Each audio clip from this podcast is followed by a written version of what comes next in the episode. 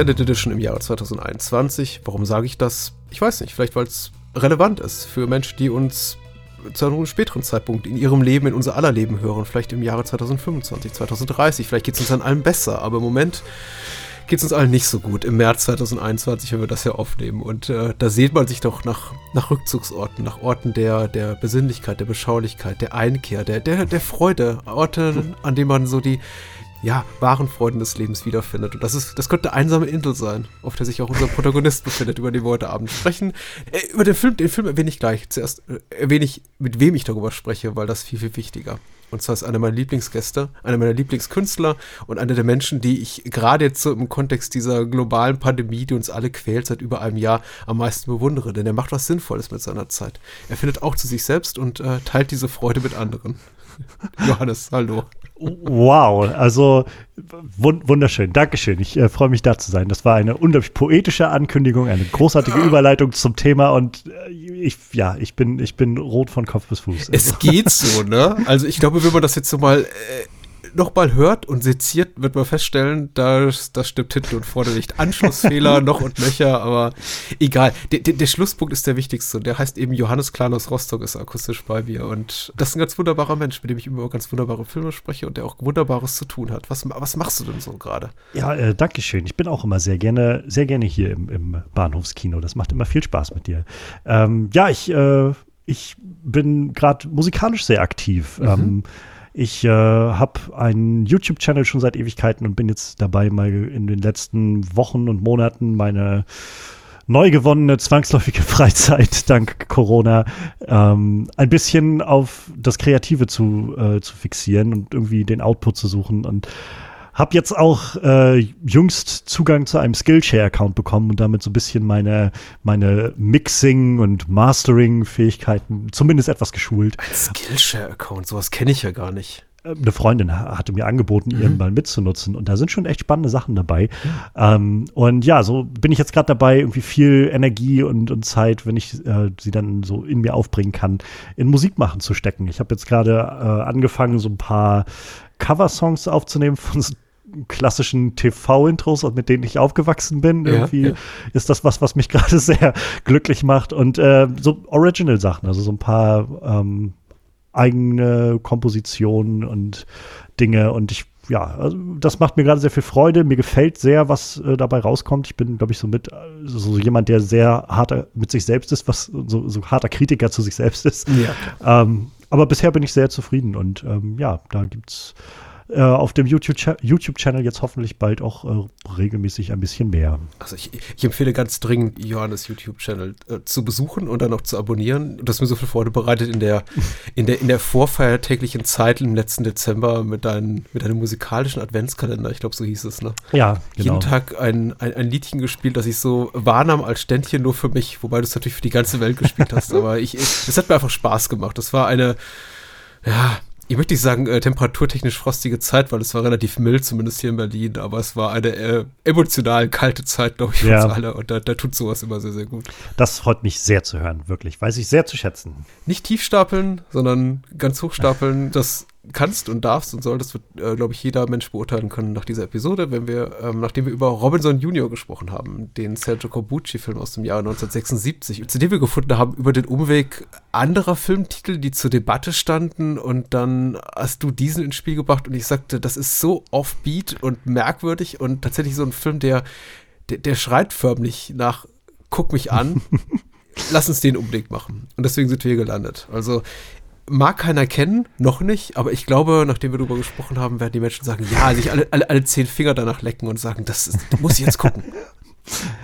Ich, ich bin also ich, ich bin überrascht so ein bisschen, dass, äh, dass du jetzt kurz bevor wir aufgenommen haben äh, signalisiert hast, dass du den noch gar nicht kanntest. Und das ist für ich bin halt aufgewachsen mit dem Film und ich, ich dadurch, dass ich glaube ich mit dem Film aufgewachsen bin, habe ich halt so den Blick dafür gehabt, dass der ständig lief im Fernsehen. So im, also gerade so diese eher ostdeutschen äh, Sender, die, oder wenn man jetzt so rückblickend sagen will, noch die ostdeutsch ausgerichteten, ja, lief der ständig. Du, Im MDR oder im NDR oder sowas hast du ständig irgendwo Robinson Junior gehabt. Und ich weiß auch früher in so meiner Schulzeit und so, es waren viele Leute, die den kannten, also so viele meiner Gleichaltrigen. Also ich glaube, so ein paar Hörer werden den bestimmt schon, äh, schon erkennen. Ja, das, äh, die, der Bekanntheitsgrad ist aber relativ gering. Also zumindest so mit äh, dem Blick auf meine doch sehr überschaubare Letterbox-Bubble habe ich festgestellt. Das stimmt allerdings, das ist, ja. Äh, da, da, sind nur ganz wenige äh, Seelchen, die den Film kennen. Und äh, ich habe mir natürlich angelesen, was nicht allzu schwierig war, denn man findet schon das ein oder andere Trivia-Nugget zu dem Film, dass er eben tatsächlich von, von der DEFA synchronisiert wurde und eben auch, dass die Synchro ist, die bis heute, bis heute ausgestrahlt wird im, im öffentlich-rechtlichen Fernsehen und eben immer noch, glaube ich, vom MDR rauf und runter gezeigt wird. Also soweit würde ich nicht gehen, aber doch einigermaßen regelmäßig ausgestrahlt wird. Aber du bist ja nun mal gar kein DDR-Kind, ne? Nee. Äh, rein altersbedingt. Das, das geht ja nicht. Also schon raus, ja. ja.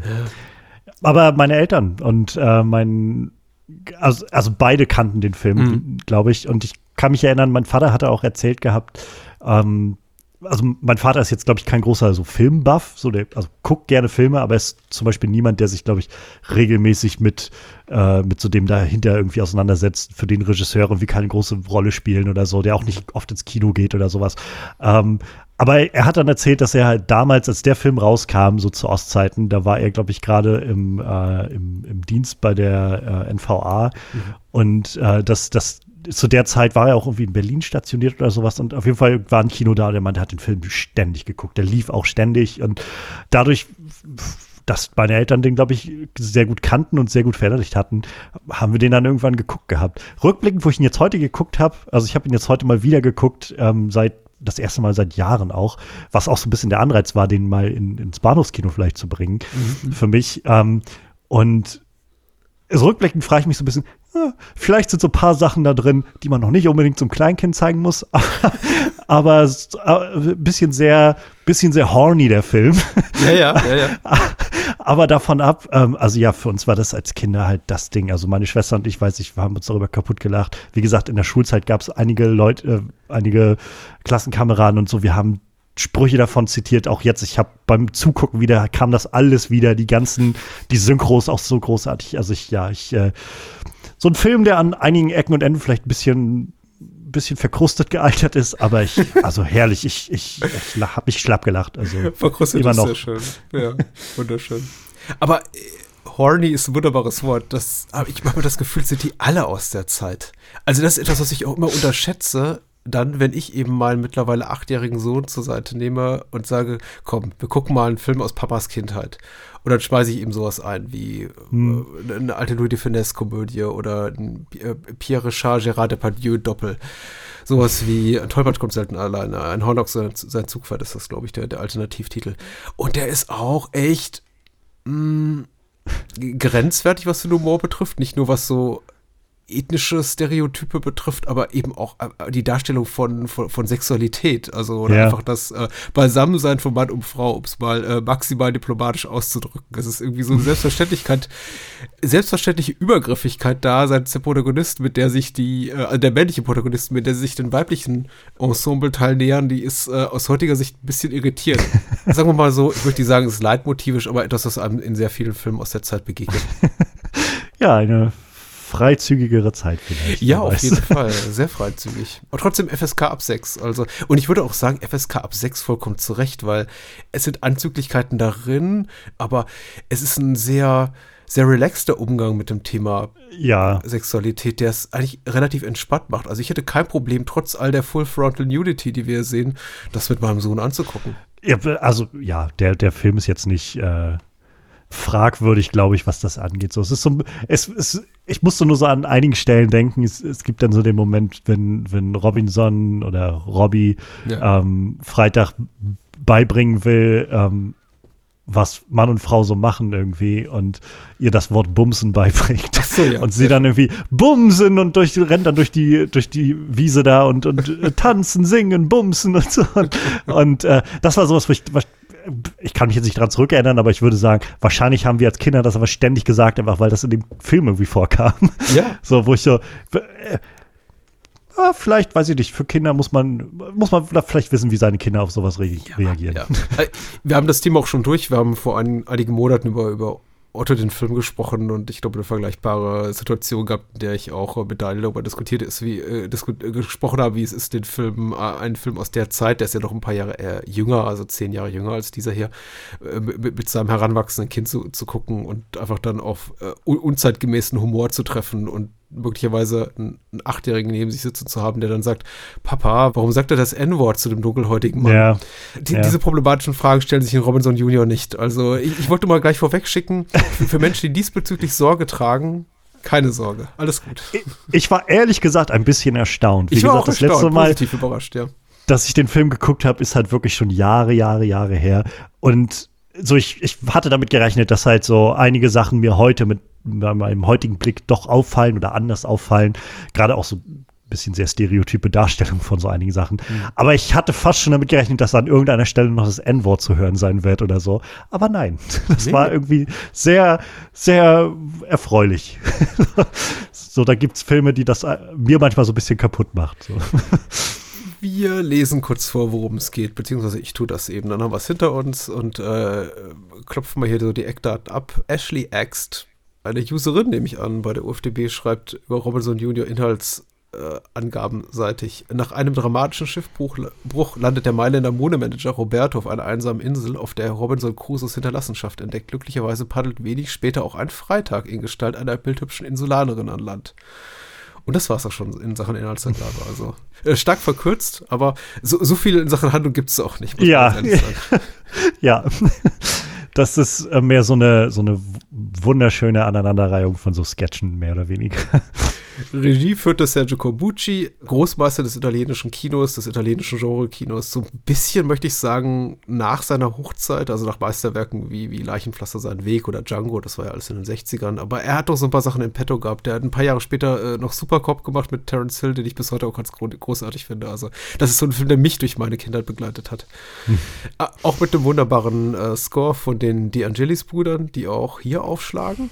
Guido und Maurizio De Angelis. Äh, und auch der ist mir nicht aus dem, aus dem Kopf gegangen. Das ist, äh, das war so mein Gedanke auch jetzt beim Wiederschauen. Also zwei Noten und das Ding war wieder komplett in meinem Kopf. Also, wie gesagt, aus der Kindheit, so dass dieses Wow, wow, wow, na, Robinson, das war so drin. Und ich hatte mir fiel dann jetzt beim erneuten Schauen auch noch mehr auf. Ja, sie haben, glaube ich, auch nur diesen einen Song geschrieben und den halt rauf und runter gespielt in dem ganzen Teil. Aber es funktioniert. Also, es ist, wenn du schon so einen Banger geschrieben hast, warum nicht? Ja, ja. Aber, ich habe das Gefühl, der Song wird nie ganz ausgespielt, sondern immer nur bis zu einem gewissen Punkt. Und sich der, Ja. der richtig gute Part aufgespart, bis die, bis die Endcredits dann laufen. Ja. In den Endcredits kommt dann tatsächlich so Text dazu und so ein bisschen Dramaturgik irgendwie, aber an der Stelle haben wir dann irgendwie viel, ja, einfach so diese schönen Insel-Vibes, die so rübergebracht werden und Robinson.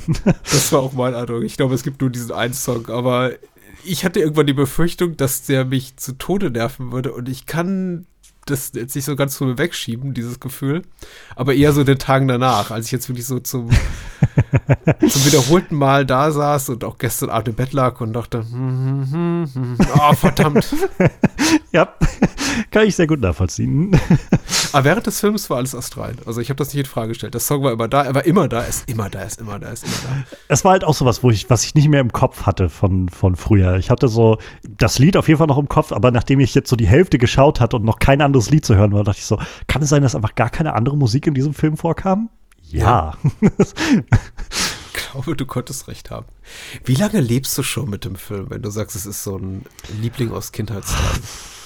Ich würde sagen, ich muss den so irgendwann im, der, im Grundschulalter werde ich den bestimmt das erste Mal geguckt haben. Also ich meine, nachher auf, als ich auf die, auf das Gymnasium gegangen bin, so in der fünften Klasse, da hatte ich dann da schon Leute kennengelernt, wo man sich darüber unterhalten hat und so. Also muss das irgendwann so, da muss ich so, weiß ich nicht, acht, neun gewesen sein, schätze Ja, ich mal. ja. Vielleicht so sieben, acht, neun in dem Dreh. Mich wundert es, wie gesagt, weil, weil es komplett außerhalb meiner persönlichen Wahrnehmung und Erinnerung äh, liegt, dass es eben auch Schulhofgespräche darüber gab, weil weder habe ich Robinson Junior gesehen, noch kenne ich irgendjemanden, der diesen Film gesehen hat. Also bei uns war das nie Thema. Wir haben über Bud Spencer gesprochen, wir haben also und Terence Hill, diese, diese Filme eben. Ja. Ansonsten hauptsächlich eben Vorabendserien, was lief gestern bei Trio mit vier Fäusten oder ein Colt für alle Fälle oder Knight Rider und sowas. Aber Mhm. Dieser Film kam niemals zur Sprache. Vielleicht sogar doch über Adriano Celentano-Filme noch mehr als über diesen hier. Also alles andere, bloß dieser Film ist mir nie begegnet und ich habe auch nie empfohlen bekommen. Deswegen irgendwie beachtens- und beneidenswert, muss ich gerade sagen. ja, der, der, Film ist ja voll mit Running Gags irgendwie. Ja. Und äh, allein diese, diese ganze Geschichte mit der Kokosnuss war halt sowas, was wir so oft irgendwie also mit den Leuten, die den auch kannten, irgendwie konntest du einfach so dieses, so einfach dieses Banzai sagen, so wie er oder so, und das war sofort allen klar, was gemeint ist oder so. Und, ähm, das, ja, da waren so, oder Sch Schrauben, ja klar, Schrauben, Me Mechanismus, Schrauben. Oder so, das war so, keine Ahnung, das hatte so, so, so quotable einfach von, von den, von den Dialogen her, dass wir einfach ganz oft, habe ich so das Gefühl, darauf zurückkamen und immer wieder so diese Sachen ansprechen konnten und dann wusste jemand gleich, oh ja, Robinson Junior. Erwähnen möchte ich auf jeden Fall noch die beiden Hauptdarsteller des Films. Das sind zum einen Paolo Villaccio, der ein italienischer Komiker ist. Ich habe mir, ich habe mal so ein bisschen seine äh, Fantozzi-Filme und Sketche reingeguckt, äh, für die er ja in Italien zumindest sehr, sehr bekannt ist. Und ich, ich meine, die meisten wurden nie synchronisiert. Deswegen kann ich jetzt auch nicht behaupten, viel verstanden zu haben. Aber er spielt eine ähnliche Type wie hier, mit dem Unterschied, dass er eben, glaube ich, was so seine Position in der in der sozialen Hierarchie, gesellschaftlichen Hierarchie äh, betrifft, ein bisschen weiter unten angesiedelt ist. Ich glaube, er spielt so eine Buchhaltertype, die immer geknechtet wird und immer in naja, undankbaren Situationen landet. Zum Beispiel im Knast habe ich ja auch so einen Sketch gesehen oder einen mhm. Film, Filmausschnitt. Und ähm, hier ist er, spielt er eher eine wohlhabende Persönlichkeit. Aber was so seine, seine Charakterzeichnung betrifft, ist es dem sehr ähnlich, was er auch, glaube ich, als Fantozzi gemacht hat im italienischen Fernsehen und Kino. Und äh, Freitag spielt, äh, ich glaube, ich, ich hoffe, ich kriege das richtig hin, Seudi Araya, würde ich jetzt sagen. Ja, so hätte ich es wahrscheinlich auch ausgesprochen. Eine eritreische ehemalige Schönheitskönigin und Schauspielerin, ich glaube auch Musikerin die äh, für die es auch in Italien zu so einer marginalen Filmkarriere gereicht hat. Ich meine, sie war liiert auch mit einem Regisseur oder Produzenten dann später, der ihr ein paar Rollen auf den Leib geschrieben oder produziert hat. Aber jetzt sagen wir mal so, weder Villaggio noch Araya die große Nummer, zumindest nicht in hiesigen Gefilden. Also ich kannte, also ich kenne keinen von denen, glaube ich, aus anderen Sachen. Mein Vater hat immer die Geschichte erzählt und ich weiß es nicht, ob's, ob er einfach da ein bisschen was durcheinander gebracht hat und jemand anderes im Kopf hat, aber er hat erzählt, dass er noch einen anderen Film damals auch zu Ostzeiten gesehen hat, so um den Dreh rum, als Robinson Junior rauskam, wo wohl auch der Paolo Villaggio die Haupt Hauptrolle gespielt mhm. hatte. Und da ging es wohl irgendwie darum, dass er äh, irgendwie so ein verfluchtes Haus oder sowas gekauft hat. Und dann rannte die ganze Zeit irgendwie so eine so eine Dogge mit ihm rum, die irgendwie mit ihm auf einmal sprechen konnte, weil die wie vom Geist besessen war oder irgendwie sowas. Und das er, er entspann sich dann irgendwie. Und er konnte sich dann aber nur noch so vage daran erinnern und meinte dann, dass er den damals gesehen hat und den unglaublich lustig fand und seitdem nie wieder. Und mhm. alle paar Jahre fällt mir das ein und denke ich mal so, ich habe jetzt Internet und guckst du mal, aber ich habe halt bisher nichts finden können zu diesem seltsamen Film, aber das ist vielleicht auch nicht nicht ganz leicht mit Italienisch und irgendwie äh, nur so vagen Kennzeichen, die man dann dafür hat. Ich kenne auch nicht viel aus seiner Filmografie. Ich habe noch den äh, Marco Ferreri-Film gesehen, Berühre nicht die weiße Frau. Aber da spielt er eben auch nur eine kleine Nebenrolle. Das sind eben also alle möglichen Größen des französischen und italienischen Kinos dabei. Philippe Noré und, glaube ich, Deneuve und Mastroianni und Co. Aber er spielt halt eine kleine Rolle. Und ansonsten so zwei, drei Sachen, die er gemacht hat, klingen, klingen vertraut, aber er ist jetzt auch niemand, der, der mich weiter begleitet hat durch mein Leben. Also sein Ruhm war nicht ausreichend, um die Ländergrenze zu passieren. Also hierhin. Ich finde ja tatsächlich Robinson Junior eine der schönsten ersten Filmminuten überhaupt. Und das klingt jetzt irgendwie so, so total hyperbolisch, aber ich habe es tatsächlich so empfunden, als ich den Film jetzt sah. Und vielleicht war es auch von meiner schlechten Laune geschuldet und dem Bedürfnis, jetzt einfach was Aufbauendes zu sehen. Aber ich finde den Beginn des Films unglaublich stark wie er da den Strand runterläuft. Das hatte ich gar nicht mehr im Kopf. Ich, meine, meine Erinnerung reichte an, der Film geht ja los, wie er mit sein, wie er da in seinem Bett liegt und dann, dann hochkommt und irgendwie auf sein komisches Videospiel schießt, wie mhm. 70er-Style und dann, wie sie das Frühstück in sich reinfressen, wie die Tiere und so. Aber stimmt, es ging halt mit dem berüchtigten Song los und wie er dann da über den Strand geht und äh, ich glaube, man glaubt, eine Sportreportage zu hören, ne? Und dann stellt ja, sich heraus, genau, er selber genau. moderiert sich gerade seine Sportreportage zusammen. Ja, es ist sehr herrlich. Also sehr schöner Einstieg irgendwie für das ganze Ding. Ich erwähnte ja vorhin schon Otto im Grunde auch, wie Otto vieles klaut. Es scheint auch dieser Anfang geklaut zu sein, denn Otto treibt am Anfang von Otto der Film auf dem Meer und sagt, ich erzähle euch mal, wie ich hier hingekommen bin. Und genauso geht auch Robinson ja. Junior los. Der geht den Strand runter und sagt, ihr wundert euch sicher, was ich hier mache. Okay. Ja. wir blicken mal zurück und wir sehen eben ihn und seine Frau Magda in diesem ja, zwei, zwei Ultrakonsumisten, möchte ich mal sagen. Mhm. Ja, Magda und Robbie sind eben narzisstische, verfressene Snobs. In einer ich habe das Gefühl, das wirkte fast schon, fast schon futuristisch. nicht, wenn ich das Computerspiel, nicht, wenn ich das Videospiel sehe, was ja eher so an Pong erinnert, aber der ganze Rest wirkte schon, äh, sah eher so ein bisschen aus wie Terry Gilliams Brazil oder sowas. Ich habe mich so ein bisschen gefragt, jetzt beim Wiederhol beim jetzigen Schauen, sie, sie, sie scheinen ja auf dem Weg zurück nach, nach Italien zu sein, glaube ich. Mhm. Sie sind ja am Anfang, glaube ich, noch nicht in, in Italien, sondern fahren, glaube ich, mit dem Schiff zurück. Vielleicht mhm. ist das so ein, das ist Amerika. Und sie meinte auch noch, versteck deine Dollars, darauf steht jetzt Knast. Ah. er meinte dann irgendwie, ja, hier steck sie meine Dollars. ähm, war jetzt so meine, mein Gedanke dabei. Nee, weil sehr ich, also, gut, das sind so die diesen Spruch mit ja. Diesen Spruch mit den Dollars hatte ich halt früher schon im Kopf, aber nie, also nie weiter hinterfragt. Und jetzt mal gucken, dachte ich so, was, was soll das überhaupt bedeuten? Ja, und, und das ist top, das, deswegen bist du hier. Das, das sind so die Feinheiten, die man dich erst, glaube ich, zehnten Mal gucken dann erinnert ist gerade so das Einzige, was Sinn für mich macht, dass sie halt gerade zurückfahren wollen, von wo auch immer sie gerade sind. Mhm. Wahrscheinlich halt im, im futuristischen Westen irgendwo oder so. Äh, nee, sehr gut und sehr, sehr treffend, weil ich fragte mich eben doch, weil jede Inhaltsangabe, die ich zu dem Film gelesen habe, sehr prominent herausstellt, dass er eben ein berühmter Modezar ist und offenbar sie beide eben so zu, zu den oberen 10.000, zu den sprichwörtlichen gehören. Und dann sehe ich sie immer in diesem mit allerlei Tant gefüllten Zimmer sitzen, ja. was ja, ja offensichtlich, wie du schon richtig sagst, erkannt, dass ein Hotelzimmer ist und denke mir, ja, aber wenn die so berühmt und wohlhabend sind, wieso leben die dann eigentlich wie Schweine? Nicht, dass sie jetzt irgendwie wenige Konsumgüter um sich herum haben, eher das Gegenteil, aber einfach eben auf so wenig Platz. Ja, ich, ich könnte mir auch vorstellen, dass vielleicht so ein so ein gewisser äh, Gedanke dahinter sein könnte, diesen Kontrast schon mal rauszuheben. Also er redet ja die ganze Zeit davon, wie unglaublich zivilisiert er ist und dass er in die Zivilisation zurück will und so. Mhm. Und äh, irgendwie wird ja dann nur klar, dass, ja, also er ist, er ist irgendwie unzivilisierter als irgendwie alle anderen auf dieser Insel und äh, lässt sich die Chance letztendlich auch entgehen, aber es ist so ein äh, ja, war so auch mein Gedanke beim jetzigen Schauen, wie sie da am Tisch sitzen und halt das Essen in sich reinschütten und so, so schmatzen und, und geifern und so. Das war, wo ich gedacht habe, ja, das dafür, dass er die ganze Zeit dann immer davon redet, irgendwie, wie zivilisiert sie alle sind und er irgendwie allen beibringen will, wie man auf der Insel sich äh, benimmt und wie man irgendwie Zivilisation schafft.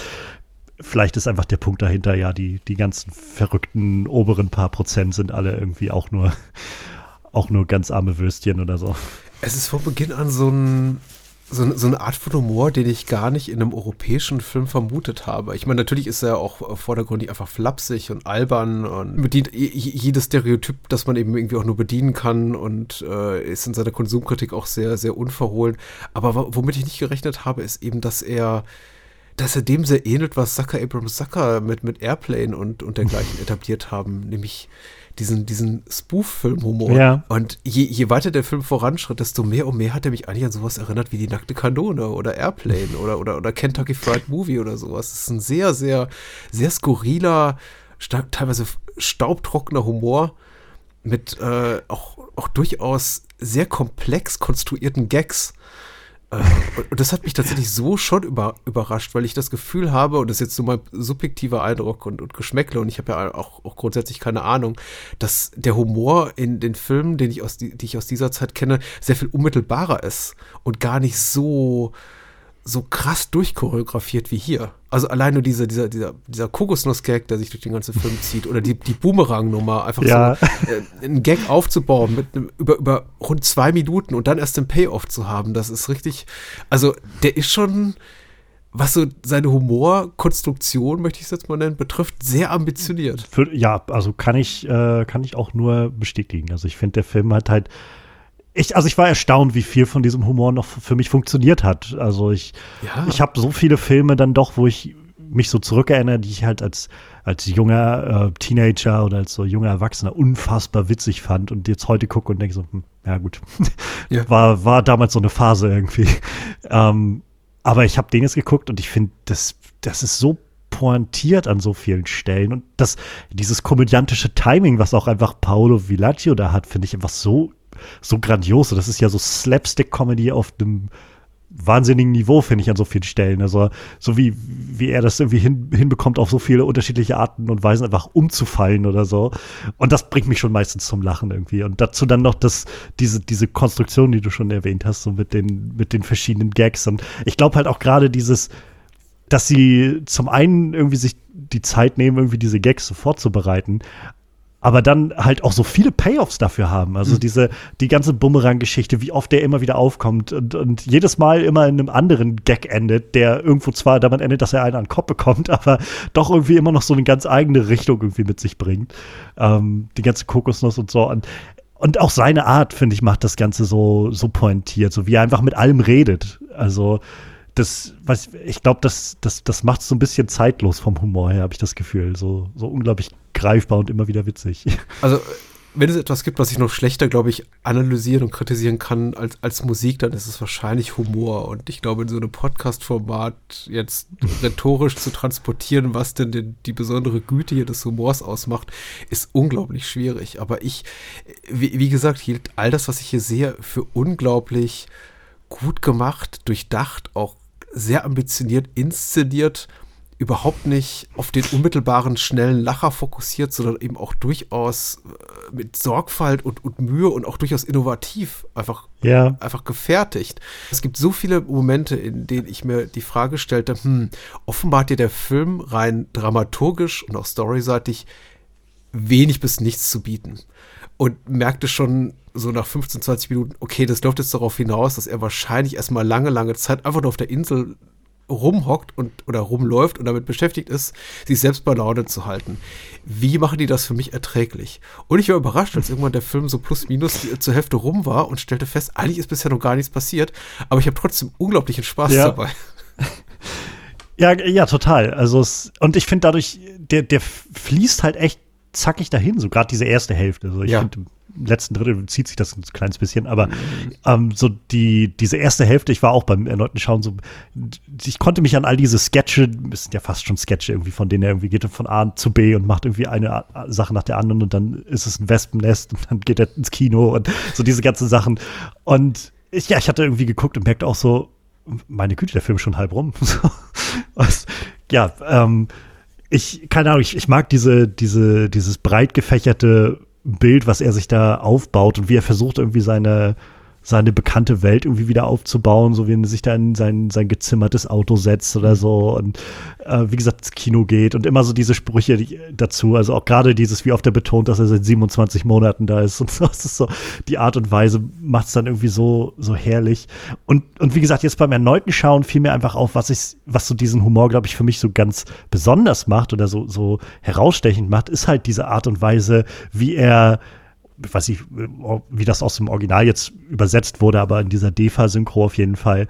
Ähm, zum einen finde ich die Performance einfach super und zum anderen ist es äh, so dieses, er, er sieht alles und das, das ich finde, das hat so eine unglaubliche Komik irgendwie für sich, wie er einfach allem möglichen irgendwie so, keine Ahnung, dann, dann, wenn er den Bumerang rausholt und ist kurz davor, den zu werfen, dann fällt ihm auf, der Bumerang macht schon so seine Wendung in seiner Hand und er nimmt ihn dann so zur Seite und dann, ich, äh, ich leg sie erstmal dahin oder sowas. oder dann, dann, wenn er irgendwie mit seinem Boot abhauen will oder so und dann kommt der Hai und dann ist irgendwie so, hey, hau, hauen Sie ab von meinem Boot, sonst, sonst gebe ich Ihnen einen Stich oder so. Und, und so diese Art und Weise, wie er alles sieht, auch den Papagei und so, das, das fügt dem Ganzen so eine sehr sehr abstruse, skurrile Ebene, finde ich hinzu. Ähm, ich fand es halt jetzt nochmal besonders witzig, dadurch, dass ich äh, kurz, so zwei Tage oder so, nachdem wir uns entschlossen hatten, den Film zu schauen, äh, hatte ich irgendwie einen Abend Zeit und hatte Lust und mir dann Castaway mal angeguckt, den ja. ich auch schon ewig ausstehen hatte. Und das ist ja so, also wahnsinnig guter Film, fand ich. Um, ähm, und da war halt ja so dieses, wie, wie Tom Hanks Charakter einfach diesen Wilson, den Ball irgendwie so mhm. personifiziert und mit dem redet und so. Und jetzt so diesen Kontrast zu haben, wie Robbie, Robbie einfach über diese Insel rennt und zu allem möglichen irgendwie Senior King Kong und sowas sagt. Und das, das hat dem Ganzen irgendwie so eine bizarre Ebene hinzugefügt. Das, ich fand, weiß, ich fand das einfach so herrlich. Stimmt, er sagt Senior King Kong. Er sagt das bei fast allem auch so dann, wo er, wo er äh, das Krokodil kommt, nachdem er irgendwie das Ei aufgemacht hat. Mhm. Aus dem auch so eine schöne Kleinigkeit, die so abstrus ist. Da kommen aus dem Ei irgendwie fünf Baby äh, Krokodile raus oder sowas. Und ist dann, oh, äh, die Senorina, wir, äh, ich, ich wollte sie nicht, ne, also das war nur ein Missverständnis. Oh, der, der kleine Bambino. Und dann legt er irgendwie das, dieses Krokodil wieder ins Ei oder so. Das, okay, ich, ich, ich schätze einfach den Wagemut, mit dem der Film jede Bodenhaftung verliert, ganz, ganz schnell. Also ja. äh, eigentlich schon in dem Moment, in dem wir ihn äh, da zum ersten Mal sehen in diesem Hotelzimmer, wo man sich denkt, okay, wo sind wir jetzt gerade in einem, einem, einem, in einem Alternativuniversum oder irgendwo in der Zukunft, keine Ahnung. Und dann wird so ein bisschen wieder bodenständiger und sind auf diesem Schiff und es gibt einen Übungsalarm und der zweite ist eben kein Übungsalarm, sondern echter und das Schiff geht unter und er entkommt. Aber schon allein in dem Moment, wo er eben die Vorhänge wegzieht vom Bullauge und schaut dann einfach runter ins, äh, ins, ins tiefe, tiefe Meer und äh, taucht auf. Und ich glaube zumindest die deutsche Tonspur liegt da noch so ein Voice-Over drüber mit, ja, ich bin gerade aus 13 Kilometer Tiefe aufgetaucht. Ja. Denke ich mir, okay. 13.000 ähm, Meter Tiefe ist. Film, du meinst es nicht ernst mit mir, du willst dich vergackeiern und ich mag das. Ich mag das. Es ist alles, ja. es ist alles hoch maximal absurd ab diesem Moment. Und äh, da, da gibt es dann, der, der Humor schlägt auch ganz schnell so eine Looney Tunes-Tonalität ein. Total. Ja, und ich, ich liebe es einfach. Das war genau auch mein Gedanke beim jetzigen Schauen. So, das ist echt einfach cartoonhaft, alles, was, was hier gerade so passiert auf dieser Insel. Er, er, er trippelt um. so mit den Zehen äh, schiebt er sich einmal aus dem Wasser auf der Flucht vor dem Krokodil und schiebt sich eben so auf, durch Zehentippeln ans, ans Flussufer und auch mit diesem klassischen Trommelgeräusch unterlegt, was wir eben ja. auch in, weiß nicht, den, den Flintstones Familie Feuerstein oder so hatten. Ganz, ganz hübsch. Ja. Auch das, ja, also vielleicht dahingehend das Sounddesign, das finde ich, macht so viel von diesem Humor aus. Also eben genau wie in Cartoons irgendwie, wo dieses sowas irgendwie dann reinkommt. So allein mit der Kokosnuss jedes Mal, das jedes Knacken seines, seiner Knochen und so. Mhm. Ich, ich finde, es ist halt, sie schaffen es halt, das zu einem Punkt zu machen, wo es einfach so abstrus und seltsam wirkt, dass man einfach nur drüber lachen kann, ohne dass man das Gefühl hat von, oh mein Gott, tut das weh oder so. Sondern einfach es, weiß ich nicht, zu sehen, wie er dann, wie er mit seinem, an dem Punkt hat er dann irgendwie seinen mega Vollbart und geht dann dann frustriert über den Strand und erzählt sich irgendwie sein, äh, sein, sein Fußballspiel und dann sieht er diese Kokosnuss da liegen und sagt dann, okay, und ja, er setzt an zum Elfmeter. Und dann macht er da irgendwie noch sein Gebet in den Himmel und holt aus und tritt mit voller Wucht gegen diese Kokosnuss und bleibt einfach stehen und von seinem Fuß. Und das ist so, dazu einfach, wie er dann immer so steif sich wegbewegt und so. Mhm herrlich. Also ich muss jedes Mal aufs Neue schmeiße ich mich da weg. so. Was ich auch super fand, war die, dieses relativ, ich glaube, zweimal taucht er auf, relativ unmotiviert, dieser Mensch im Affenkostüm oder Gorillakostüm. Ja. Einfach so, ich ja. meine, das tut doch jedem Film gut. Das mochte ich eben auch schon an, an Hornox und sein Zugwerk, dem, dem Depardieu-Richard-Film so gern. Das einfach, wenn man denkt, okay, man hat alles gesehen, taucht einfach noch mal so ein Mann im Gorillakostüm auf. Ja, und verschwindet dann auch wieder. Äh, es gibt ja auch, es gibt ja auch keine ernsthafte Bedrohung jemals für Robbie einfach auf dieser mhm. Insel. Das ist ja einfach so, ich meine, all das, was ihm widerfährt, all der Schaden, den er auch körperlich nimmt, den fügt er sich selber zu.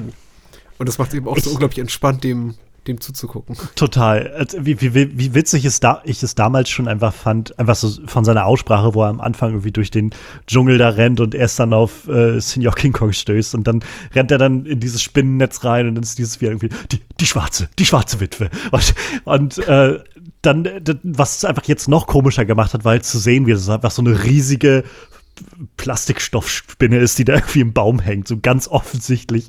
Und er dann so diese, die, die schwarze, die, die schwarze Witwe, das ist so völlig, ja, also es hat sowas, sowas absolut bizarres und, und cartoonhaftes und zum anderen passt es irgendwie so, so gut in diesen finde ich auf diese Charakter, auf diesen Charakter, diesen, die dieser Robbie hat, der einfach so wahrscheinlich alles, was er weiß, sich vom Fernsehen zusammengeholt hat und deshalb wahrscheinlich auch dieses Voice-Over hat, wo er uns als Zuschauer erklärt, was er tut und versucht, das so möglichst so episch zu erzählen, wie er es eben aus dem Fernsehen kennt, mit 13 Kilometer aus dem aus dem äh, Tiefwassergraben aufgetaucht mhm. und so und, und so diese ganzen Sachen. Aber im Endeffekt hat er halt keine Ahnung von irgendwas und macht auch irgendwie nur Scheiße da. Aber er ist sehr sympathisch dabei, muss ich sagen. Und ich glaube, also, wenn es das Anliegen des Filmes war, tatsächlich, weil ich, weil ich vorhin sagte, hier gesellschaftspolitische Kritik und äh, kritischer Blick irgendwie so auf die oberen 10.000, ja.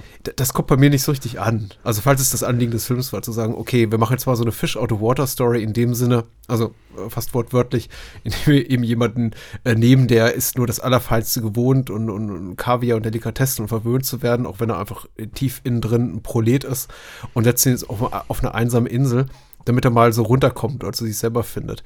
Ich, hab, ich, ich mochte ihn eigentlich von Anfang an relativ gerne. Also er wirkte gar nicht so unsympathisch, weil ich auch das Gefühl hatte, er wird von seiner Frau sehr stark gegängelt. Magda, Mama Magda. Ja, sofort, sofort. Er nennt seine Frau Mama. Ja. Das auch interessant zu wissen wäre, ob das in der italienischsprachigen Fassung auch so ist. Ja. Ich nehme mal stark an. Ja, ich, also ich, ich finde, der, der holt schon echt eine Menge raus, der Paolo Villaggio, um den irgendwie sympathisch zu machen. Ähm, so, ich finde, gegen Ende wird er halt doch unsympathischer, so ein bisschen, wenn man, wenn er auch gegenüber Freitag ja. und den, wenn er da in dem Dorf wohnt, von den anderen so irgendwie seine, seine Züge rauskommen lässt und so ein bisschen deutlich wird, dass er halt das tief in sich drin hat, irgendwie dieses, dieses bornierte irgendwie High Society Ding und irgendwie mhm. ständig dann wie er da sitzt mit der Zeitung und wer wer ist jetzt mit wem zusammen und er hat den für wen hat er ihn verlassen für Andriatti oder Andriotti und, okay. und dann äh, Robby du musst dich jetzt entscheiden ich jetzt? Na, dann nehme ich Andreatti.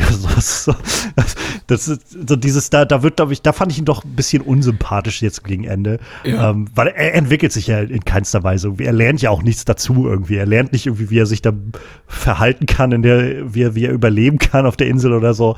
Er ist eigentlich nur völlig aufgeschmissen und dann kommt Freitag nachher.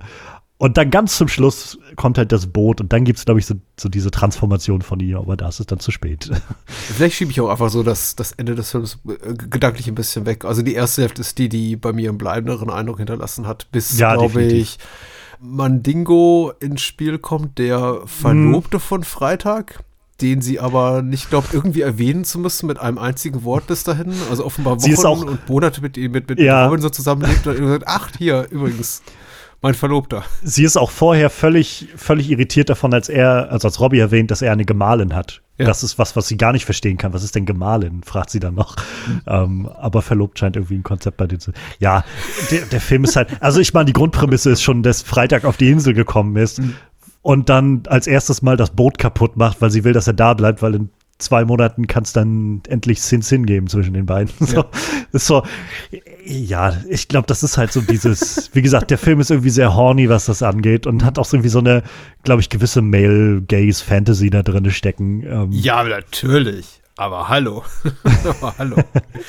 ja, der Humor funktioniert für mich weniger gut, wobei ich auch immer sagen muss, das ist nur, nur, nur relativ. Im Vergleich ja. zur wirklich de delikaten ersten Hälfte oder in den ersten 30, 40 Minuten, möchte ich mal sagen, plus minus, weil da ist unglaublich viel drin, wobei ich mich wirklich einfach schlapp gelacht habe. Also ja. im wahrsten Sinne des Wortes. Ich lache echt selten laut, vor allem nicht, wenn ich alleine Fernseh gucke, ja. in Gesellschaft schon eher mal.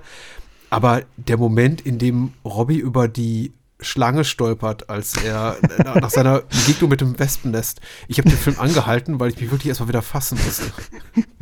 Und im Grunde ist es ein komplett banaler Gag. Also er ist nur ja, so ein, ein total vorhersehbar. Ja, eine Stufe über ich rutsche auf einer Bananenschale aus. Und trotzdem fand ich es so absurd albern und doof, weil ich dachte, es reicht ja nicht, dass die arme Sau wie Wiley Coyote oder sonst wer jetzt irgendwie gerade ein Wespennest am Arm hat. Nee, der muss dann auch noch über eine Schlange stolpern.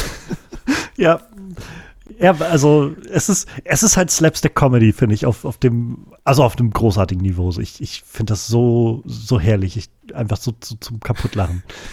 Was?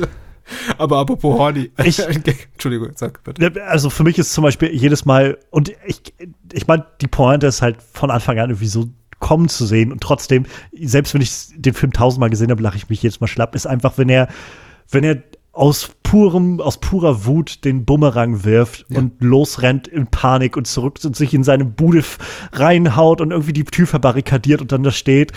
Und dann macht's an der Tür klopf, klopf, klopf auf dieser Insel, auf der er völlig alleine ist. Und dann macht er, oh, da ist jemand an der Tür und macht die Tür auf und boing, kriegt er den, den Bumerang in den Kopf. So, ich, jedes Mal aufs Neue lache ich mich kaputt an dieser Stelle. ja, so, natürlich. Und, und so das meine ich eben, das ist unglaublich modern und erinnert mich eben tatsächlich an Zucker Abrams Zucker. Das sind wirklich diese ganz ja. sorgfältig konstruierte Gags, die, glaube ich, auch ein bisschen darauf bauen, dass man eben schon auch als Zuschauer oder Zuschauerin komödiantisch geschult ist und so ein bisschen Erfahrung einfach mitbringt, weil ich glaube, der Gag funktioniert gerade deswegen so gut, weil man eben den Payoff ja. eine Minute oder länger, je nachdem, wie lange das dauert, ich habe die so Zeit nicht genommen, einfach kommen sieht und denkt, naja, Diese vielleicht machen sie. Genau, man macht vielleicht und die ganze Zeit denkt, einerseits erwartet man es und andererseits sich vielleicht dann doch der Gedanke irgendwo einschleicht, äh, vielleicht machen sie es ja doch nicht. Vielleicht ist es ja doch zu doof einfach. Aber nein, ja. im Film ist nichts zu doof. Äh, sie machen das und äh, das, das funktioniert wirklich ganz toll. äh, aber Also noch so Momente, in dem ich wirklich äh, begann, etwas äh, panisch nach Luft, Luft, zu schnappen, ist auch der, also weil, weil, ich so lachen musste, war der Gag mit der nackten Frau, die sich Robby in den Baum schnitzt, diese Weide.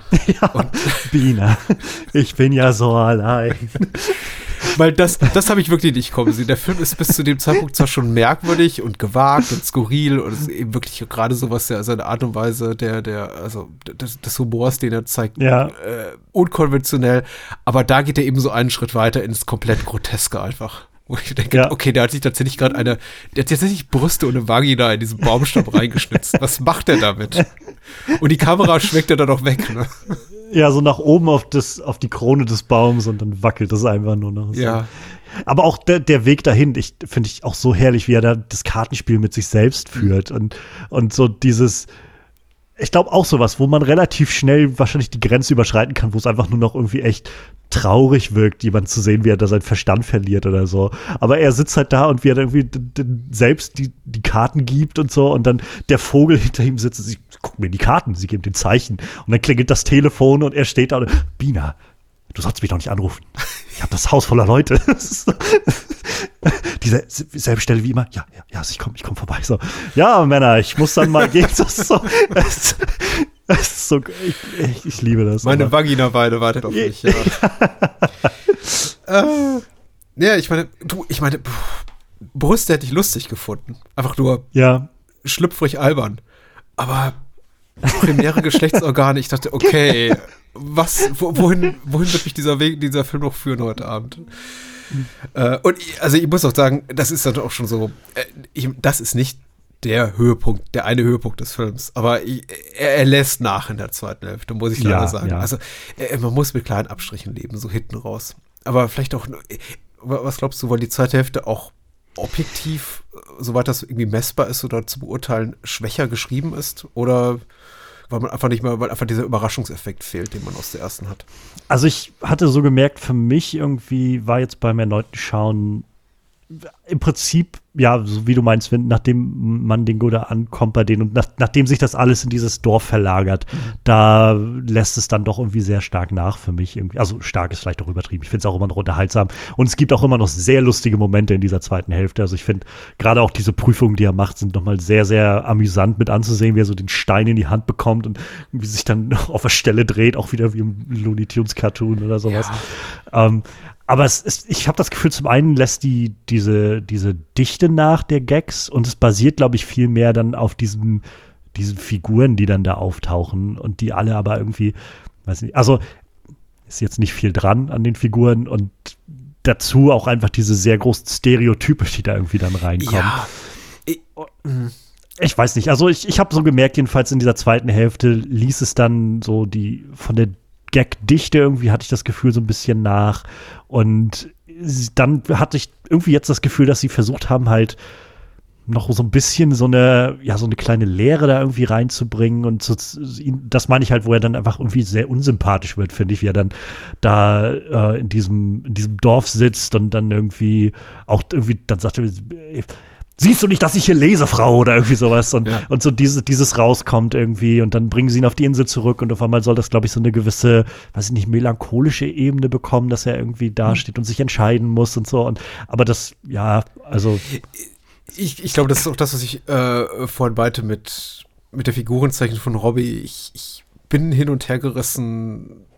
Ich weiß nicht wirklich, woran ich bei ihm bin weil ich schon das Gefühl ja. habe, der Film will, indem er mir eben auch so sein soziales Standing zu Beginn präsentiert, schon, dass ich ihn quasi so auf dieser, ja, auf diesem Weg der, der, der Rehabilitation oder irgendwie so begleite. Er wird ja völlig anderer Mensch und der Film nimmt das ja schon als Anlass, Witze zu machen, dass er eben überhaupt nicht in irgendeiner Weise rehabilitiert ist oder sich ja. in dieser neuen Umgebung zurechtfindet, sondern eben noch komplett an den alten Konsumgütern, mit denen er, in die er reingewachsen ist, in der industriellen Welt, in der er voraufgewachsen ist, äh, dass er so an denen hängt, dass er davon nicht ablassen kann und eben nicht die, die Schönheit der Natur und die Schönheit von Freitag und das, was er hat, zu schätzen weiß, sondern eben immer noch daran interessiert ist, wer im weiß nicht, welcher Star schläft gerade mit wem und wer ja. produziert gerade einen neuen Film und hat so und so ein neues Album veröffentlicht und äh, hier und da eine neue Modekollektion vorgestellt und er, fängt, er findet eben diese Klatschpostillen und ähm, verliert sich darin komplett.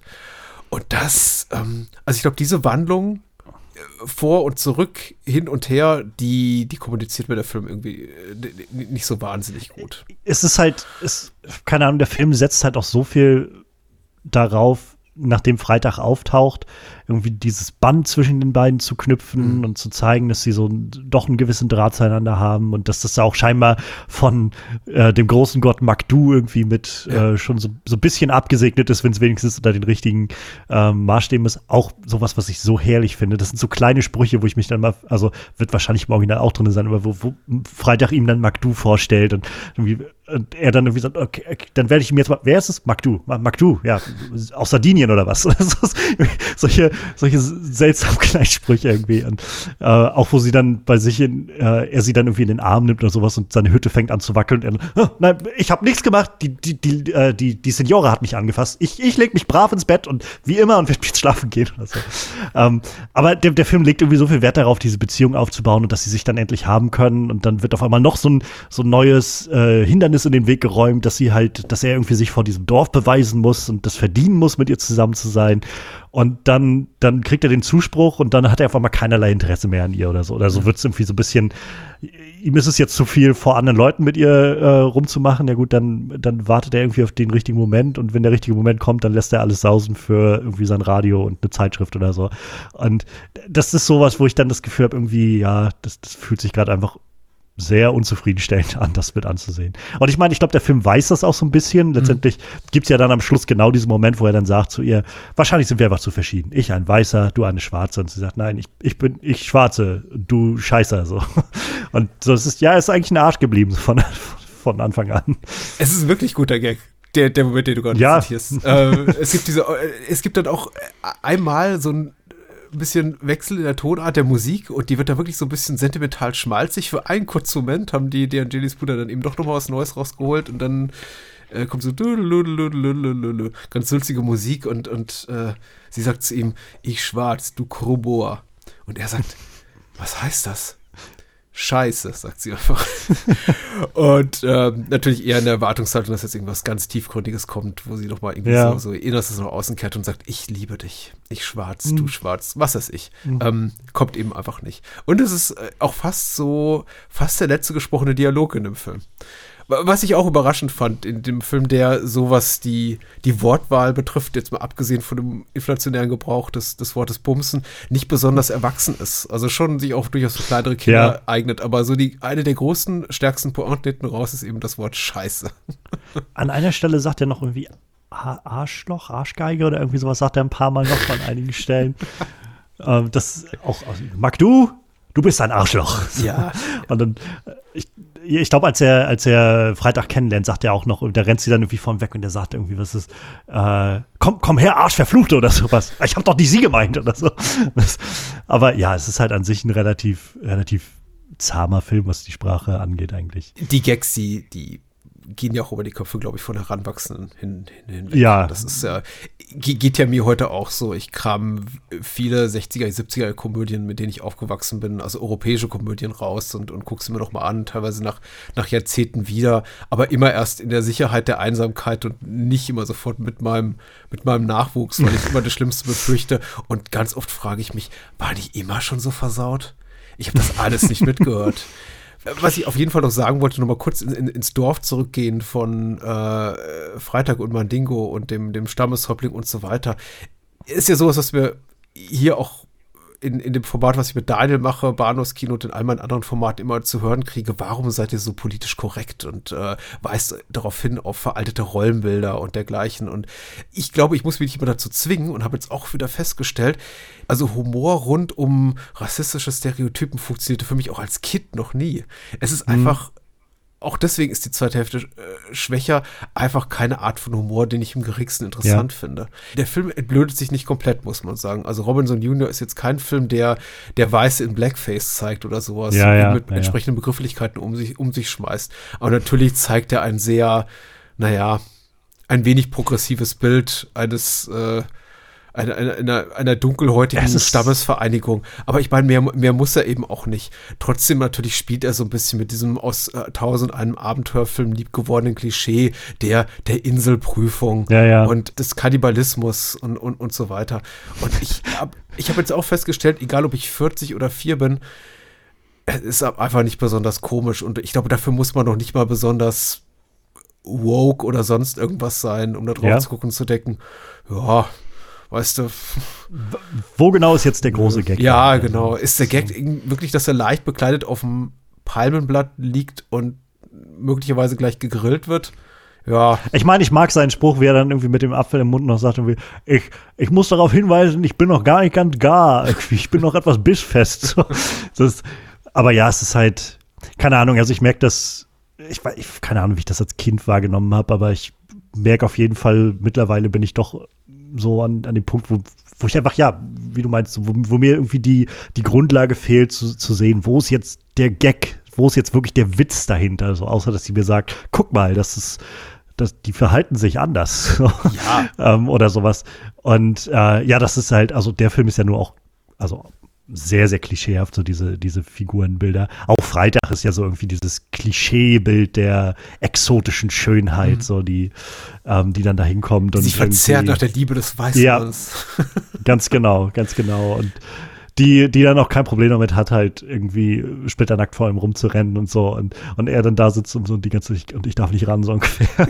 ähm, das, das hat irgendwie schon was so, aber ja, es ist halt. Äh, es ist schon ziemlich eingefärbt für meine, also für mich beim Schauen. Ja. Ich fand jetzt interessant, dass ja eigentlich storyseitig viel, viel mehr passiert in der zweiten Filmhälfte. Also noch, noch mal einen Schritt zurück. Es klingt jetzt die ganze Zeit so, als unterteile ich den Filmstrang in zwei Hälften und ich glaube, man kann das relativ gut. Es soll jetzt aber, soll jetzt aber mitnichten der Eindruck entstehen, der Film macht so eine Art Zäsur nach 45 Minuten und sagt so, ja, hey. jetzt beginnt Hälfte zwei und wir erzählen was völlig anderes. Also die Übergänge sind schon fließend, aber ich möchte mal sagen, so ab dem Moment, wo eben, wo sie eben Magdu anbeten und der Zorn Magdus wird spürbar und dann kommt eben Mandingo und dann kommen sie zum Stamm und so, das äh, umschreibe ich jetzt mal mit die zweite Hälfte, die ominöse zweite Hälfte. Ja. Da passiert ja tatsächlich rein plotseitig unglaublich viel. Trotzdem habe ich das Gefühl, obwohl so viel Vorwärtsbewegung, erzählerische Vorwärtsbewegung drin ist, dass der Film an, an Fahrt verliert. Das ist so ein ganz merkwürdiges Paradoxon. Mhm. Es passiert unglaublich viel und trotzdem denke ich mir, ach, es war echt unterhaltsamer, als er noch komplett alleine ja. da war und sich eben so ein Autokino selber gebaut hat. Also nicht ein Autokino, ähm, er hat sich ein Auto gebaut und ein Kino. Dann steht er mit dem Papagei ähm, an am Eingang und sagt ein Erwachsener als Student. Achtung, ich muss hier mal durch. Oh, Entschuldigung, oh ja, darf ich mich. Oh ja, Entschuldigung. Ah, oh. Was, was, was zeigen Sie? Ach, das Meer. Ja, das Meer. Schon wieder das Meer. Okay. oh Mann. Aber Hier ist mein Geschenk für dich, Robby. Man hört mehr. Man das, hört das Meer. Ja. Seit 27 Monaten höre ich das Meer. Aber Ach, ja. vielleicht muss diese Art von Geschichte zwangsläufig ein bisschen enttäuschend enden. Du hast ja eben Castaway erwähnt und wir können ja tatsächlich zu dem, zu der, der Mutter aller Robinsonaden, also Robinson Crusoe von Daniel Defoe zurückkehren. Es ist ja immer der enttäuschendste Part, wenn sie gerettet werden. Das könnte ich auch über Herr der Fliegen sagen, sowohl über den Golding-Roman als auch die ganzen filmischen Adaptionen. Es ist immer in dem Moment schade, wenn es dann eben vorbei ist. Im Grunde so, ja. Äh, der, der, der Mensch oder eine Gruppe von Menschen in einer Isolation, in einer Umgebung, mit der sie nicht klarkommen, ist immer ja. viel spannender, als wenn dann heißt, als wenn es dann heißt, hier ist die Rettung und es mhm. ist äh, puff, alles irgendwie weg. Ja, total. Also, also nicht alles weg, also so ein Blödsinn. Der Film ist immer noch gut, aber weniger gut. Ja, also gerade auch bei, bei Robinson ähm, Junior kriegt man ja so das Gefühl von, scheinbar ist das einfach nur eine Insel weiter oder so. Das ist so, also ob er jetzt wirklich so in Gefahr war, irgendwie, da war jetzt die ganze Zeit eine Insel nebenbei, die haben da Brieftauben, mit denen sie einfach äh, Leute informieren können, jenseits äh, des, des Meeres, wo auch immer sie da gerade sind und so. Also, alles ein bisschen, ja. Äh, ja, also ich stimme dir halt völlig zu, dass ich finde, der Film verliert halt einfach so ein bisschen, so ein bisschen Zugkraft und auch so einfach so ein bisschen Charme irgendwie in dieser letzten, im letzten Drittel irgendwie. Und ähm, dann, dann, dann endet der halt irgendwie auf so einer, so ein bisschen, ja, ich weiß nicht. Das ist, das bisschen ist seltsame Note irgendwie. Achtung, jetzt großer Spoiler. Ich möchte es so kurz mit dir besprechen. Was hältst du vom Ende? Das ist, äh, mich hat's überrascht. Also eigentlich sollte es nicht, weil eigentlich ist es zwingend, was passiert. Was hätte sonst passieren sollen? Also weil so richtig gönnen tun wir ihm ja doch nicht, dass er dort das stimmt, Freitag ja. leben darf. Also ich weiß, als Kind fand ich das immer richtig, richtig zermürbend irgendwie, mhm. diese, diesen Schluss so unglaublich äh, tragisch fast schon so für die Augen eines, eines äh, jungen Erwachsenen jungen Teenagers. Mhm. Aber weiß ich, also jetzt so heute finde ich also es macht halt Sinn. Also der Film, darauf baut ja, glaube ich, dieses, die letzte Drittel dann hin, irgendwie zu sagen, ja, er ist halt irgendwie immer noch der Typ, der der einfach das gar nicht, also wenn man so will, das nicht verdient hat, da zu leben, weil er einfach immer noch genau nach dem giert, nachdem er irgendwie die ganze Zeit schon gegiert hat. Ähm, und dann aber zu sehen, also er hat ja dann irgendwie so seinen Moment des, des Wandels und springt dann da noch von Bord äh, weg von, von Magda, aber seine Mama Magda lässt ihn dann mit einem Fischernetz wieder aufsammeln. Und das ist dann, also ich finde es, es hinterlässt irgendwie so eine gewisse melancholische Note, die aber, glaube ich, halt nicht so, nicht so effektiv ist für mich, dadurch, dass dieses letzte Drittel einfach nicht so effektiv irgendwie ist und der Film auch generell jetzt nicht so viel Wert darauf gelegt hat, über zwei Drittel mich jetzt auf eine eine große emotionale Reise einzuladen oder so. Deshalb ist das so, ja, es ist so ein bisschen, es hat so einen seltsamen Beigeschmack, finde ich, dieses Ende. So, es, ja. Ich kann verstehen, warum es da ist, aber es, es hat halt nicht den Effekt, glaube ich, den es gerne hätte. Wegen dem es, glaube ich, da ist. Ich, ich bin da vollkommen bei dir und ich glaube, also ich teile auch die, die Gefühlsregung, obwohl ich den Film eben nicht als Heranwachsender gesehen habe, dass mich das als Kind unglaublich enttäuscht hätte. Wahrscheinlich, weil ich es einfach nicht verstanden hätte warum muss jetzt der arme Robby ja. leiden? Also am Ende diesem Fischernetz enden am, am Boot, mit dem ihn quasi Magda da von der Insel wiederholt und er muss zurück in die Zivilisation und darf nicht mit Freitag leben. Aber das damals war so ein Weltbild eben auch noch sehr viel schmaler und weniger komplex. Ich fand, das war so ein, also der, irgendwie fiel mir das auf beim Schauen. Jetzt so dieser, dieser Shot hat mich irgendwie so beeindruckt, irgendwie in dem Moment, wo er vom Boot springt und dann sah man so, wie, wie die Kamera von unten irgendwie Magda eingefangen hat und sie so mit so einem sehr herrischen Griff irgendwie so eine Zeigbewegung machte und das Netz auswerfen ließ. Irgendwie so ein sehr eindrucksvoller Shot, irgendwie, wie sie so von oben schaute und die Hand zur Seite streckte. Was hat mich irgendwie beim Schauen des Films, also der Film hat so viele, viele nette Kniffe irgendwie mhm. drin, um, um so diese ganzen Gags auch zu verpacken. Aber das war das am Schluss des Films, wo ich gedacht habe, wow, da, irgendwie, über, irgendwie überrascht mich das gerade. Ich weiß gar nicht warum, aber irgendwie habe ich das so, so, so, so viel Kraft in dieser einen Einstellung irgendwie. Kombuchi ist ein guter Regisseur. Also ich weiß nicht, ob du noch andere Sachen von ihm gesehen hast. Der hat auch noch den, den, den, den einen oder anderen Fehltritt gelandet, weil er eben tatsächlich einfach auch ähm, ein Vielfilmer war, möchte ich einfach mal sagen. Also Auftragsregisseur, aber ich meine, wenn man so auf seine Meisterwerke blickt, da, also was so Bildgestaltung und so weiter, das ganze Audiovisuelle betrifft, da ist er schon, ist er schon sehr, sehr stark drin. Es war jetzt halt auch nichts, wonach ich Ausschau gehalten habe in dem Film oder gedacht ja. habe, ich muss jetzt den Film auf, mit, mit dieser Linse gucken oder so. Es war einfach nur so ein Moment beim Schauen, wo ich so gemerkt habe, huh, das irgendwie, irgendwie beeindruckt mich das gerade. Ich kann das gar nicht so genau beschreiben, warum, aber es beeindruckt mich gerade dieser, dieser eine Moment. Ähm, also ich gucke gerade mal so durch seine IMDb-Liste, so ich glaube, viel habe ich nicht gesehen, aber ich glaube, so Supercop habe ich mal gesehen. Dürfte aber auch schon lange her. Ist auch so zwei Asse mhm. trumpfen auf oder sowas. Ähm, so, diese Sachen sind, ja, also, aber so von den älteren Sachen habe ich auf jeden Fall noch nichts gesehen. So Leichenpflaster ihren Weg ist mir jetzt vom Titel noch bekannt, aber gesehen habe ich ihn auch noch nicht. Ja. Doch, doch, doch, doch. Kommt auf die Liste. Ja, ja, unbedingt, unbedingt. Also der ist, äh, wird ganz dringend empfohlen. Ich meine, Django ist wahrscheinlich sein bekanntester Film, aber äh, ja. Leichenpflaster seinen Weg mit Tortignon und äh, Klaus Kinski ist äh, großes Kino sozusagen, ja. Aber das ist Robinson Junior ehrlich gesagt auch. Und ich, also, so sehr ich mich jetzt darüber gefreut habe, den so spät entdecken zu dürfen, dank dir, so ein bisschen wehmütig habe ich auch drauf geblickt, weil ich dachte, als Zehnjähriger wäre ich dafür, also hätte ich sonst was dafür gegeben, den gucken zu dürfen. Der macht so einen Spaß und ich glaube, ein Viertel der Gags hätte ich nicht gerafft, weil sie eben auf, auf anzüglichen Witzen basieren oder mir einfach für Momente, in denen zum Beispiel hier Robby so ein Pokerspiel sich selber inszeniert mit Mitspielern, die alle er selber sind, werden einfach so über meinen Horizont hinausgegangen, weil ja. mir dafür einfach die Lebenserfahrung damals gefehlt hätte. Aber ich hätte ansonsten an so vielen Sachen wie eben dem ganzen Getrippel und Gebumse und Geklopfe mm. und Gestöhne und ge also dem Hinfallen und wieder aufstehen so viel Spaß gehabt. Das ist so, ich, ich hatte das nicht mehr im Kopf, wie oft, also das ist ja Pratfall City, der Film. Gibt ja, weiß ich, keine fünf Minuten, wo er nicht irgendwie einen auf die Nuss kriegt und hinfällt oder so. Mhm. Wahnsinn. Ähm, was ich gemerkt habe jetzt auch beim Schauen als Kind, habe ich, glaube ich, keinen äh, oder was auch über meinen Kopf weggegangen ist, ist so dieses, es gibt so viele Momente, wo er in so einen Redeschwall verfällt und einfach so viele Begriffe irgendwie einen an den Kopf haut, die so abstrus sind irgendwie und, und so aus dem Kontext gerissen sind.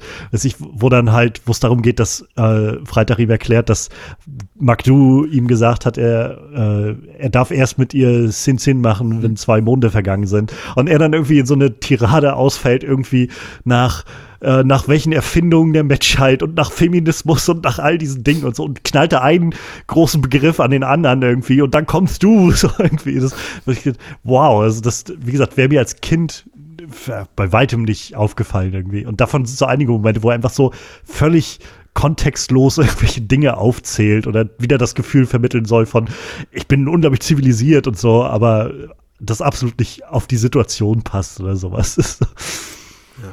ich habe dem, ich habe dem ganz viel zu, hinzuzufügen. Ich bin einfach, ich, ich bin, ich, ich bin sehr froh darüber und äh, ich äh, sehr, sehr erstaunt darüber, wie schnell der Film die Bodenhaftung verliert und stelle fest, mehr Filme sollten das tun. Einfach oh ja. nichts drauf geben, was eine, also überhaupt keinen, überhaupt nicht den Versuch wagen, mit ihrer filmischen Realität unserer tatsächlichen alltäglichen ja. Realität zu entsprechen.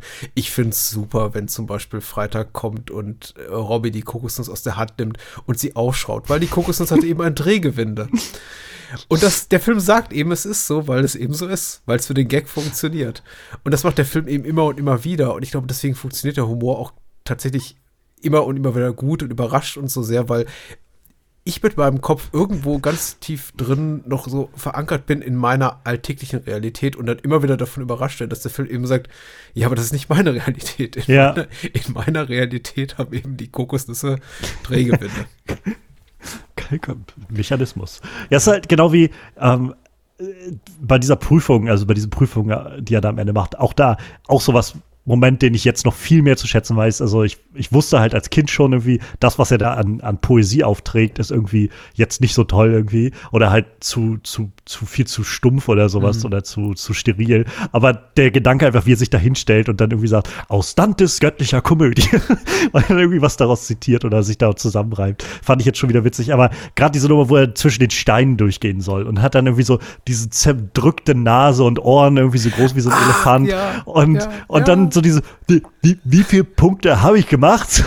Und das, das sind diese Momente, wo ich so auch jetzt beim Schauen wieder dachte, so, ja, es ist halt Cartoon. Das ist halt einfach Cartoon City. Und das ist irgendwie herrlich, dass der Film das macht. Und ich kann dir halt auch nur total beipflichten. Ich bin auch mittlerweile so an dem, dem Punkt, wo ich merke, ich, ich wünsche mir eigentlich viel mehr Filme, die, die nicht diesen, diesen weiß nicht, postmodernen Drang haben zu sagen, es muss alles möglichst realitätsnah sein und man muss das nachvollziehen können. Wie oft ich irgendwie in den letzten Monaten und so immer mal wieder mit so, also auch wir bei uns im Podcast irgendwie so Diskussionen aufkommen bei Filmen und dann, ja, aber in Wirklichkeit wäre das ja, aber es, ja, scheiß doch drauf, was jetzt in Wirklichkeit wäre, so.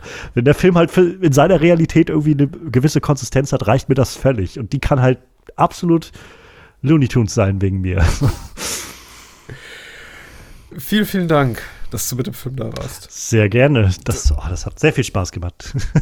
Bringen wieder was mit, gerne für die gute Laune. Ich meine, ich hoffe einfach, dass wir, wenn wir uns das nächste Mal sprechen, schon die gute Laune gar nicht mehr so notwendig haben und einfach sagen, wir, wir reden über was ganz ja. Abgründiges. Und äh, es kommt nicht mehr drum, weil na, ne, die Welt da draußen sieht besser aus. Aber bis dahin, weiß nicht, denk mal drüber nach über was Nettes, über das wir das nächste Mal sprechen, was Erbauliches. Mein, äh, genau, mein Gedanke war nämlich, äh, das ist ja jetzt, glaube ich, das vierte Mal, dass ich äh, dich besuchen komme im, im Bahnhofskino. Und ich habe das Gefühl, so von, von Film zu Film äh, habe ich so versucht, irgendwie so ein bisschen immer zu gucken, also was, worauf habe ich gerade Lust, was, was begeistert mich gerade und was passt denn so in das, was ich irgendwie vom Bahnhofskino kenne und höre irgendwie und, und so, äh, wo wir irgendwie angefangen hatten, so mit Annihilation und Inside Llewyn Davis, das waren, hatte ich so das Gefühl, noch so recht recht, recht große Filme irgendwie mhm. auch aus der Zeit und auch so ein bisschen, so ein bisschen äh, zeitnah. Und dann war jetzt so Galaxy Quest so nächster Film, wo ich das Gefühl hatte, ich glaube, der ist jetzt schon auch bekannter, aber halt auch schon ein bisschen älter, so ein bisschen das, was ich vom Bahnhofskino irgendwie weiß, es waren ja. so ein paar Filme von ein bisschen länger her schon. Ähm, und dann jetzt Robinson Junior war sowas, wo ich irgendwie drüber gestolpert war, dass ich halt den Film irgendwie ewig nicht gesehen habe und gemerkt habe, irgendwie eigentlich könntest du immer wieder gucken. Und wir gerade nach sowieso nach dem Film geguckt hatten und ich dann so gedacht habe, also ich glaube, das ist so für mein, von meiner Wahrnehmung von dem, was das Bahnhofskino Kino meistens so bietet, wahrscheinlich noch der Film, den ich am ehesten mal ins Bahnhofskino mitbringen kann. Mhm. So ein bisschen älter, vielleicht nicht, nicht ganz so bekannt, auf jeden Fall so, so leicht, leichter Kultstatus so in gewissen Kreisen. Also ähm, ja, ich, ich habe mich jedenfalls sehr gefreut, dass wir über Robinson Junior gesprochen haben. Ja. Also es war sehr schön, den Film wieder zu schauen und es war sehr schön, jetzt mal so rein, rein abzutauchen.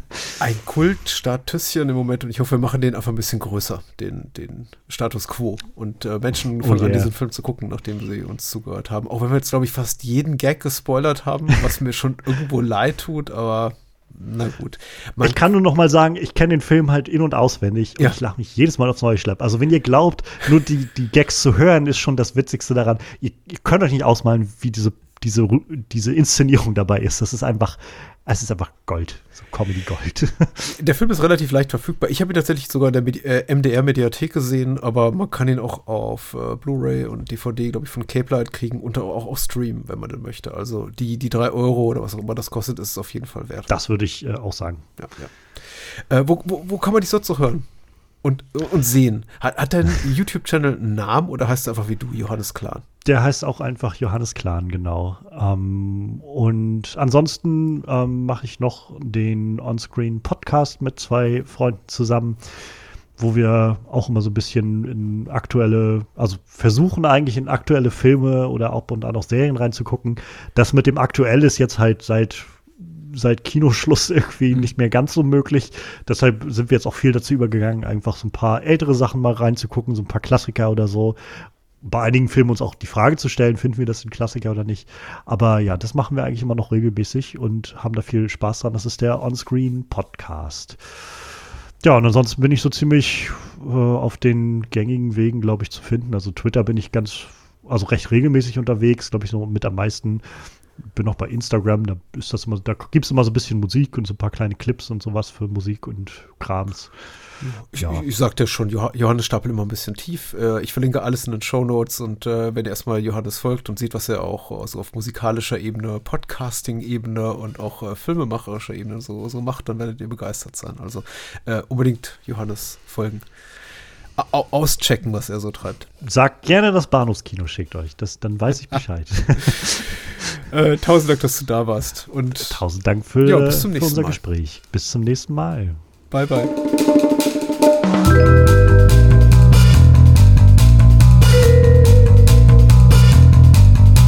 Das war's. Mehr Bahnhofskino und die Bahnhofskino Extended Edition gibt es bei iTunes, Spotify und überall, wo es gute Podcasts gibt. Und denkt bitte daran, eure Unterstützung durch eine Patreon-Patenschaft oder PayPal-Spende sichert diesem Podcast das Überleben. Unter bahnhofskino.com findet ihr alle Möglichkeiten, uns unter die Arme zu greifen.